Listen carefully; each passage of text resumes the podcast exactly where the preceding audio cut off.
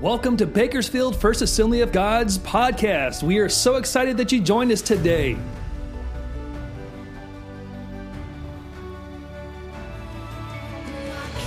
Our lead pastor, Pastor James Lair, is fired up and ready to preach. I hope you enjoy this sermon. Judah had been in captivity for 70 years, and many of the exiles, including Zechariah, had never even seen their home country of Judah. All they had known was the bondage of Babylon.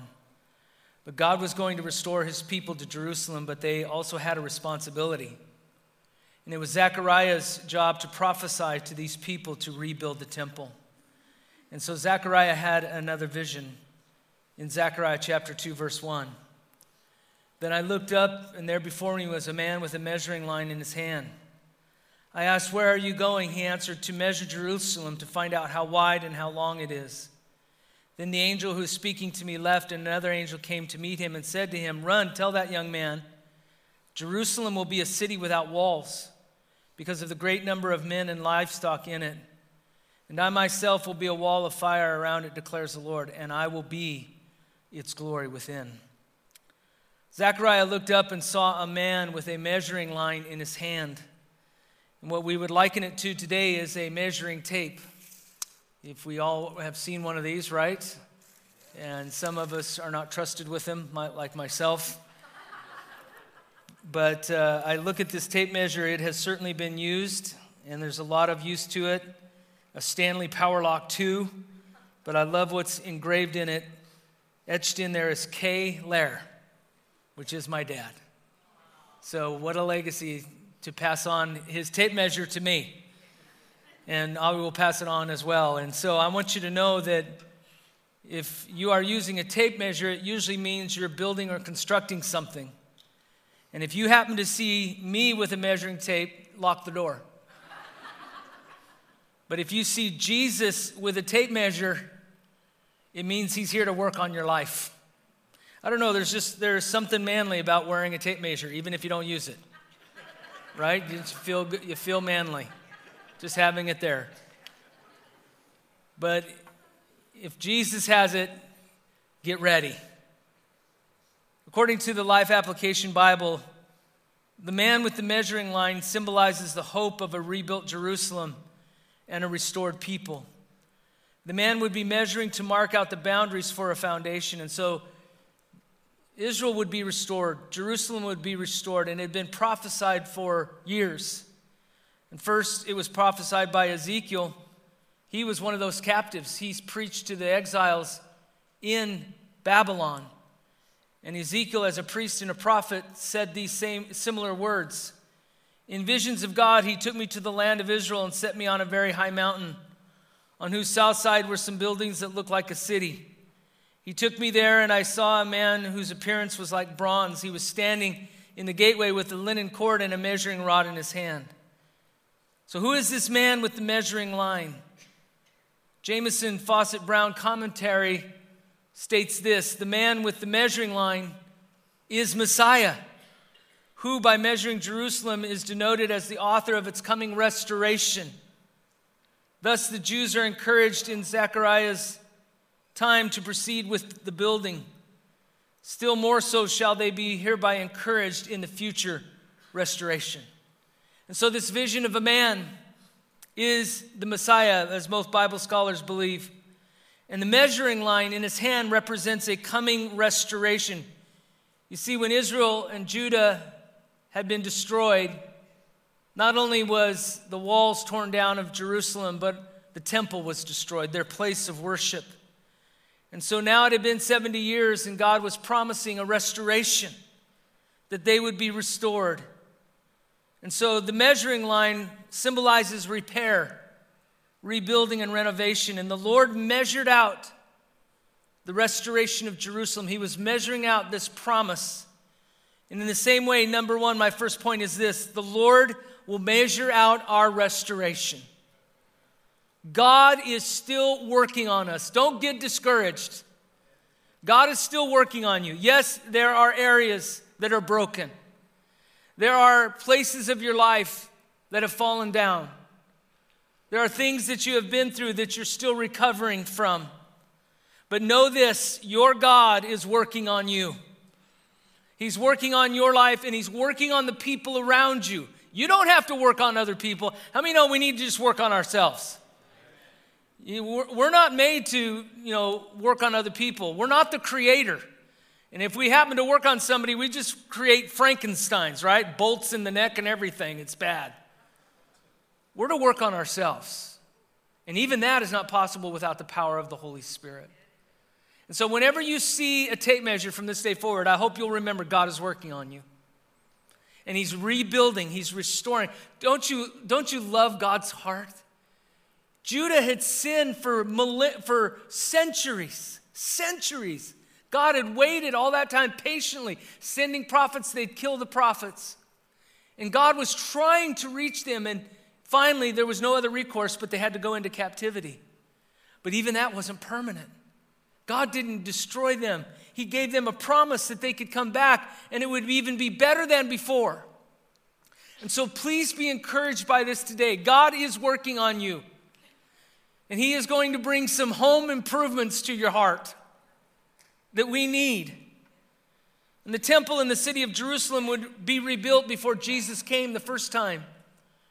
And before Jesus comes the second time, He is rebuilding our temple.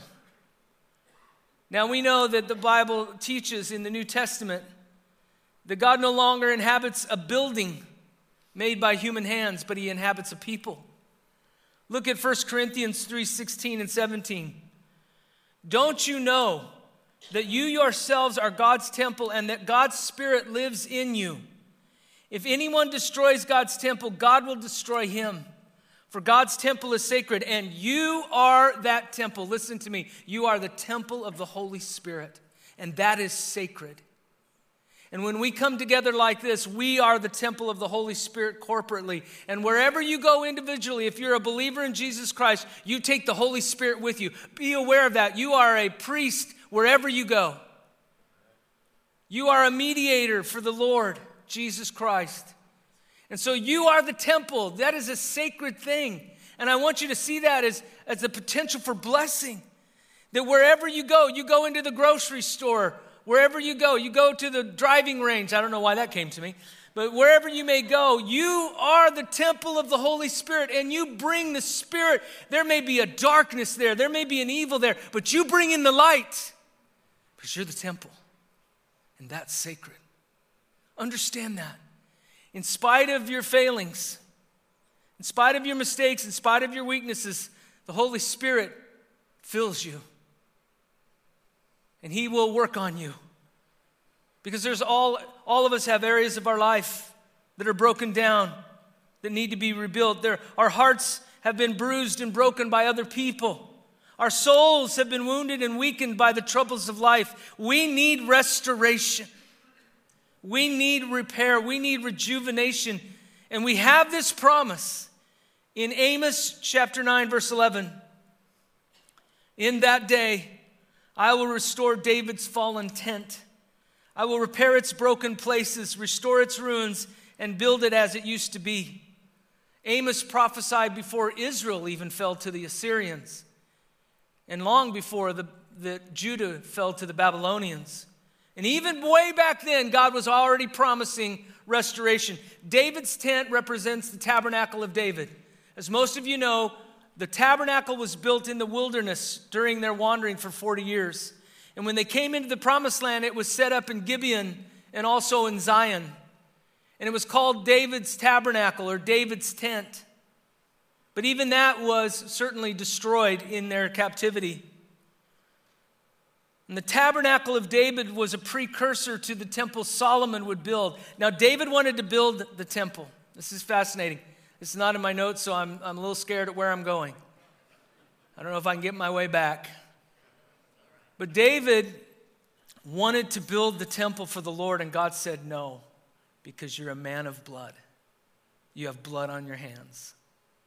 Your son will build the temple.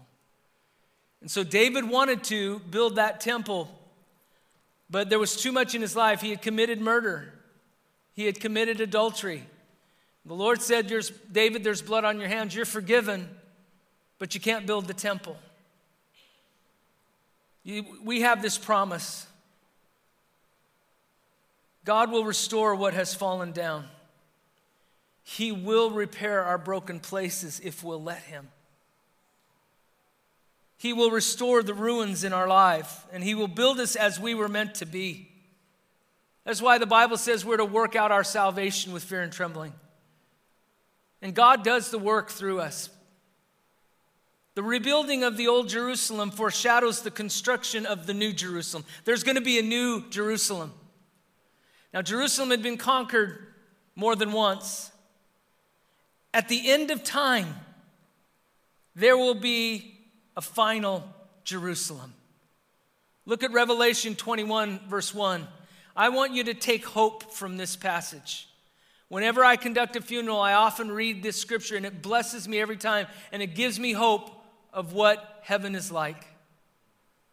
Then I saw a new heaven and a new earth. For the first heaven and the first earth had passed away, and there was no longer any sea. I saw the holy city, the new Jerusalem, coming down out of heaven from God, prepared as a bride, beautifully dressed for her husband. And I heard a loud voice from the throne saying, Now the dwelling of God is with men, and he will live with them. They will be his people, and God himself will be with them and be their God. He will wipe every tear from their eyes. Amen? Every tear from their eye. Listen to this there will be no more death, or mourning, or crying, or pain, for the old order of things has passed away. Amen. That is something we should look forward to.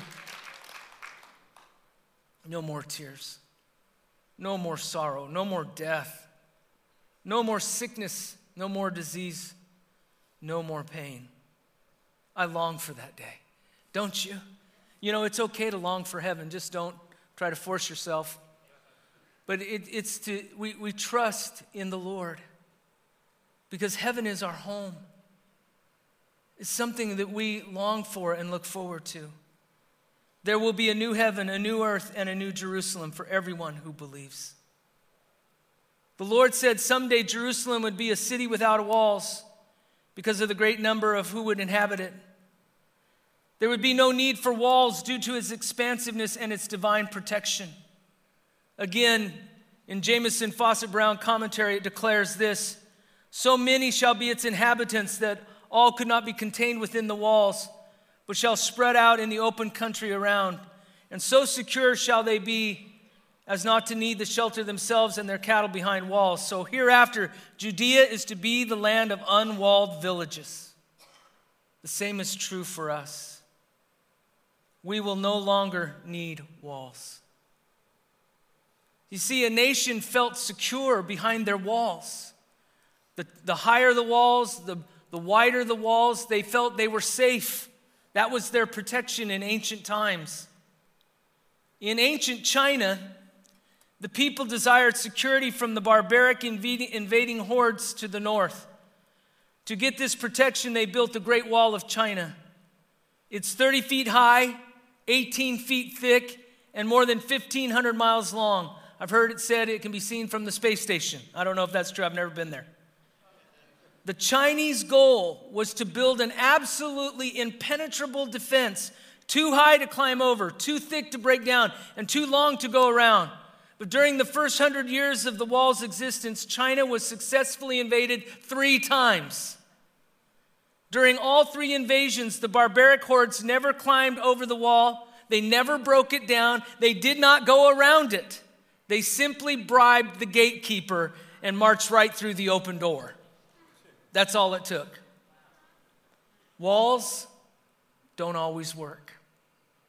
No matter how high we build them, no how strong we make them, no matter how long they are, walls don't always work. And sometimes the people of Israel had more faith in their walls than in their God. Emotionally speaking, we all build walls to try and protect ourselves from others and from the challenges of life.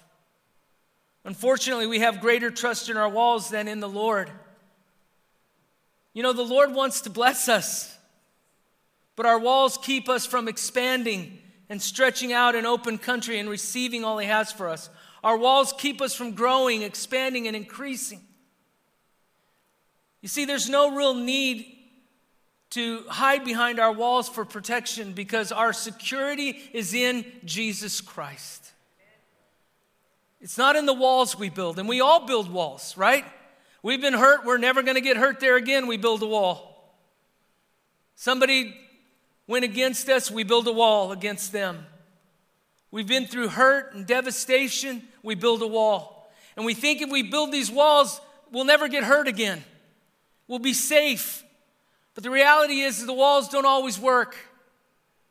Talk to Jericho. Their walls, they could race chariots on the top of their walls, and they came tumbling down. We need to trust in Christ. Our security is in the Lord. And so the prophet Zechariah said that Jerusalem would no longer even need walls. And it was for this reason the Lord would be a wall of fire around Jerusalem. We no longer need walls because, number three, the Lord will be a wall of fire for us. These walls have to come down. And we feel like, well, we won't be safe anymore. We won't be secure. But remember, God is the wall of fire around you. Now, when I was meditating on this passage and, and thinking of the walls of fire, the first thing I thought of was Elisha. The king of Aram was at war with Israel, and his army had surrounded the city of Dothan where Elisha was staying. Because the king of Aram was trying to attack Israel, but every time he tried, God would tell Elisha where he was going to attack. And so Elisha would tell the king of Israel, and the king of Aram would be frustrated. Finally, he said, Somebody tell me why does, he, why does Israel keep seeing our attacks coming? And they said, There's this prophet, this wild and crazy prophet, and he knows what the king is saying in his bedroom. And so he goes, I want to kill that man. Now, if he knows what you are saying in your bedroom, then you might not want to mess with him. But he did. And so Aram, the king of Aram, sent an army to Dothan, where Elisha and his servant was. And his servant, Elisha had a lot of faith, but his servant didn't. He was a scaredy cat.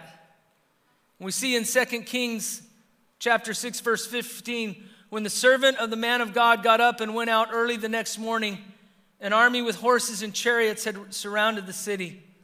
Oh, my Lord, what shall we do? The servant asked. Don't be afraid, the prophet answered. Those who are with us are more than those who are with them. And Elisha prayed, O Lord, open his eyes so he may see. Then the Lord opened the servant's eyes, and he looked and saw the hills full of horses and chariots of fire all around Elisha. Reason we don't need to hide behind our walls is because there are more with us than against us. If God be for us, who can be against us? And we need to ask the Lord to open our eyes. There's some things we don't see. We don't understand. We don't comprehend. If we could only see in the spirit realm, don't you know things would be different? The battles that are going on in the heavenlies for us, the war that's taking place in the spirit. If we could only have our eyes opened, but God has given us faith. And we may not physically see the Lord's horses and chariots of fire all around us, but they are there in the spirit. You know, God always outnumbers Satan. There are always more with us than there are against us. Satan deceived one third of the angels. If my math is correct, God still has two thirds left. Is my math correct? Teachers out there, thank you. And so that's two thirds is more than one third. Two thirds is more than one half, although now we're getting into fractions. So I got to get out of here.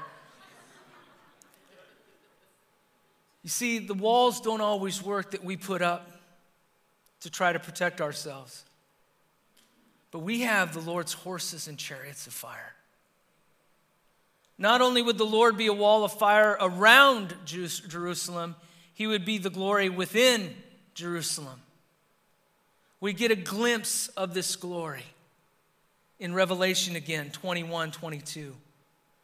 I did not see a temple in the city because the Lord God Almighty and the Lamb are its temple.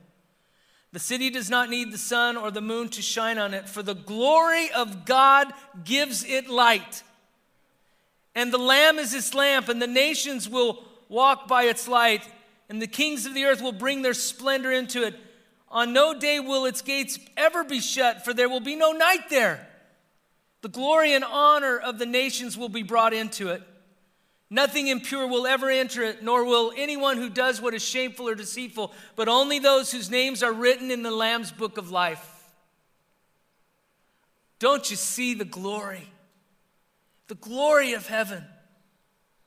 The glory that Benjamin is witnessing right now, the glory of heaven that we long for. There's something about the glory. What is the, what is the glory of the Lord so significant? This is why. Number four, the Lord's glory will transform us.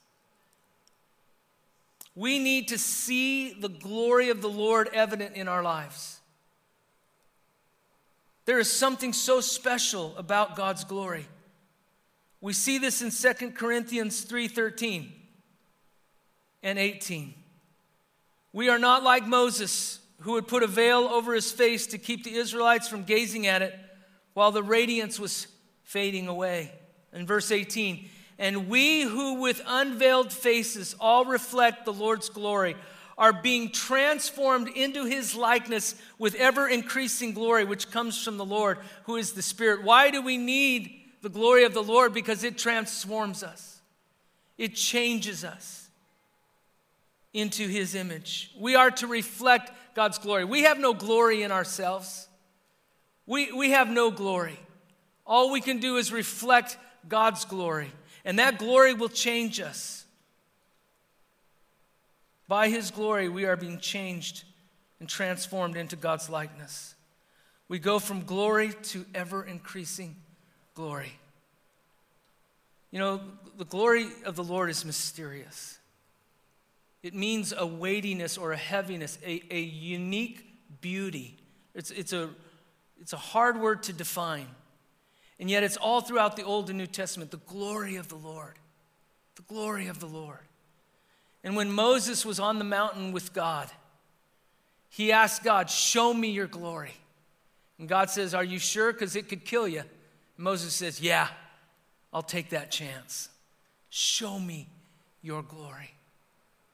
I believe that's what we should cry to the Lord as well. God, whatever it takes, whatever it costs, show me your glory. We're going to take communion at this time. And the Bible says before we take communion, we are to examine our hearts. We are to look inside. And we, we are to say, Lord, is there anything there that, that you want to work on? Get your tape measure out, God. I'm willing to allow you to work on my heart, my soul. Do you need restoration or healing of any brokenness in your life? Are you hiding behind walls of your own making? You've erected walls for your own protection, but it's not working. Do you trust the Lord will be a wall of fire around you? Then ask the Lord to open your eyes. Will you allow the Lord's glory to transform you? Say to the Lord, Show me your glory. So, as Nathan leads us in song, let's search our hearts in these areas. The Lamb of God in my place. Your blood poured out, my sin erased. Here was my debt,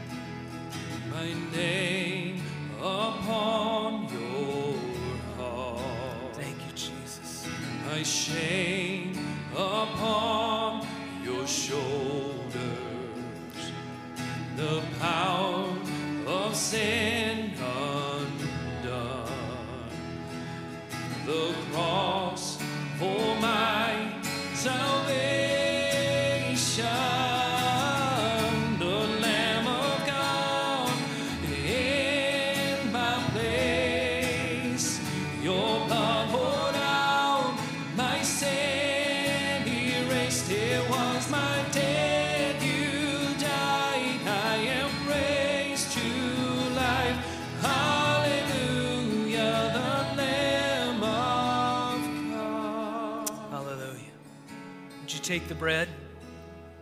While they were eating, Jesus took bread, gave thanks, and broke it, and gave it to his disciples, saying, Take and eat, this is my body. Let's pray.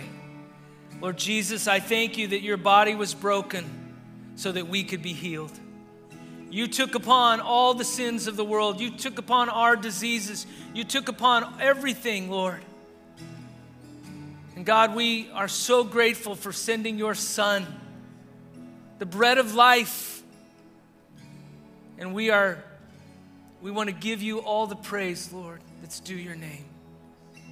In Jesus' name we pray. Amen. Would you take the bread?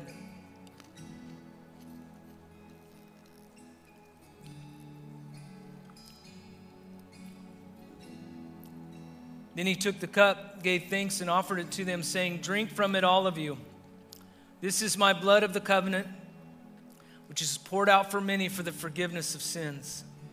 I tell you, I will not drink of this fruit of the vine from now on until the day when I drink it anew with you in my Father's kingdom. Let's pray. Jesus, thank you for shedding your blood. And that blood forgives all our sins. Lord, we are washed new. We are, the, we are cleansed by the blood of the Lamb, Lord. And while that sounds graphic and it's difficult for some to understand, we know, Lord, it's true that Jesus was that final sacrifice, that final lamb. He died for our sins to set us free, He died to give us heaven. So, Lord, we, we receive that. And as we drink this, we remember your coming again. You will come again in your kingdom. In Jesus' name we pray. Amen. Would you partake? The Lord bless you and keep you. The Lord make his face shine upon you and be gracious to you. The Lord turn his face toward you and give you peace. God bless you. You're free to go. Thank you for tuning in today. We are so excited that you joined us. If you chose to say yes to Christ today, we would love for you to text the word born again, all one word, to 94090. By doing so, you will receive more information on your next steps in following Christ. We meet every Sunday at 8:30 and 11 a.m. right here in Bakersfield, California. At 4901 California Avenue, we would love for you to join us in person. Also, we have a live stream service at 11 a.m. every Sunday morning. You can find us on YouTube and Facebook. If you'd like more information about Bakersfield First Assembly of God, you can search us on the internet at bakersfieldfirst.com. Thank you for joining us today and have a blessed week.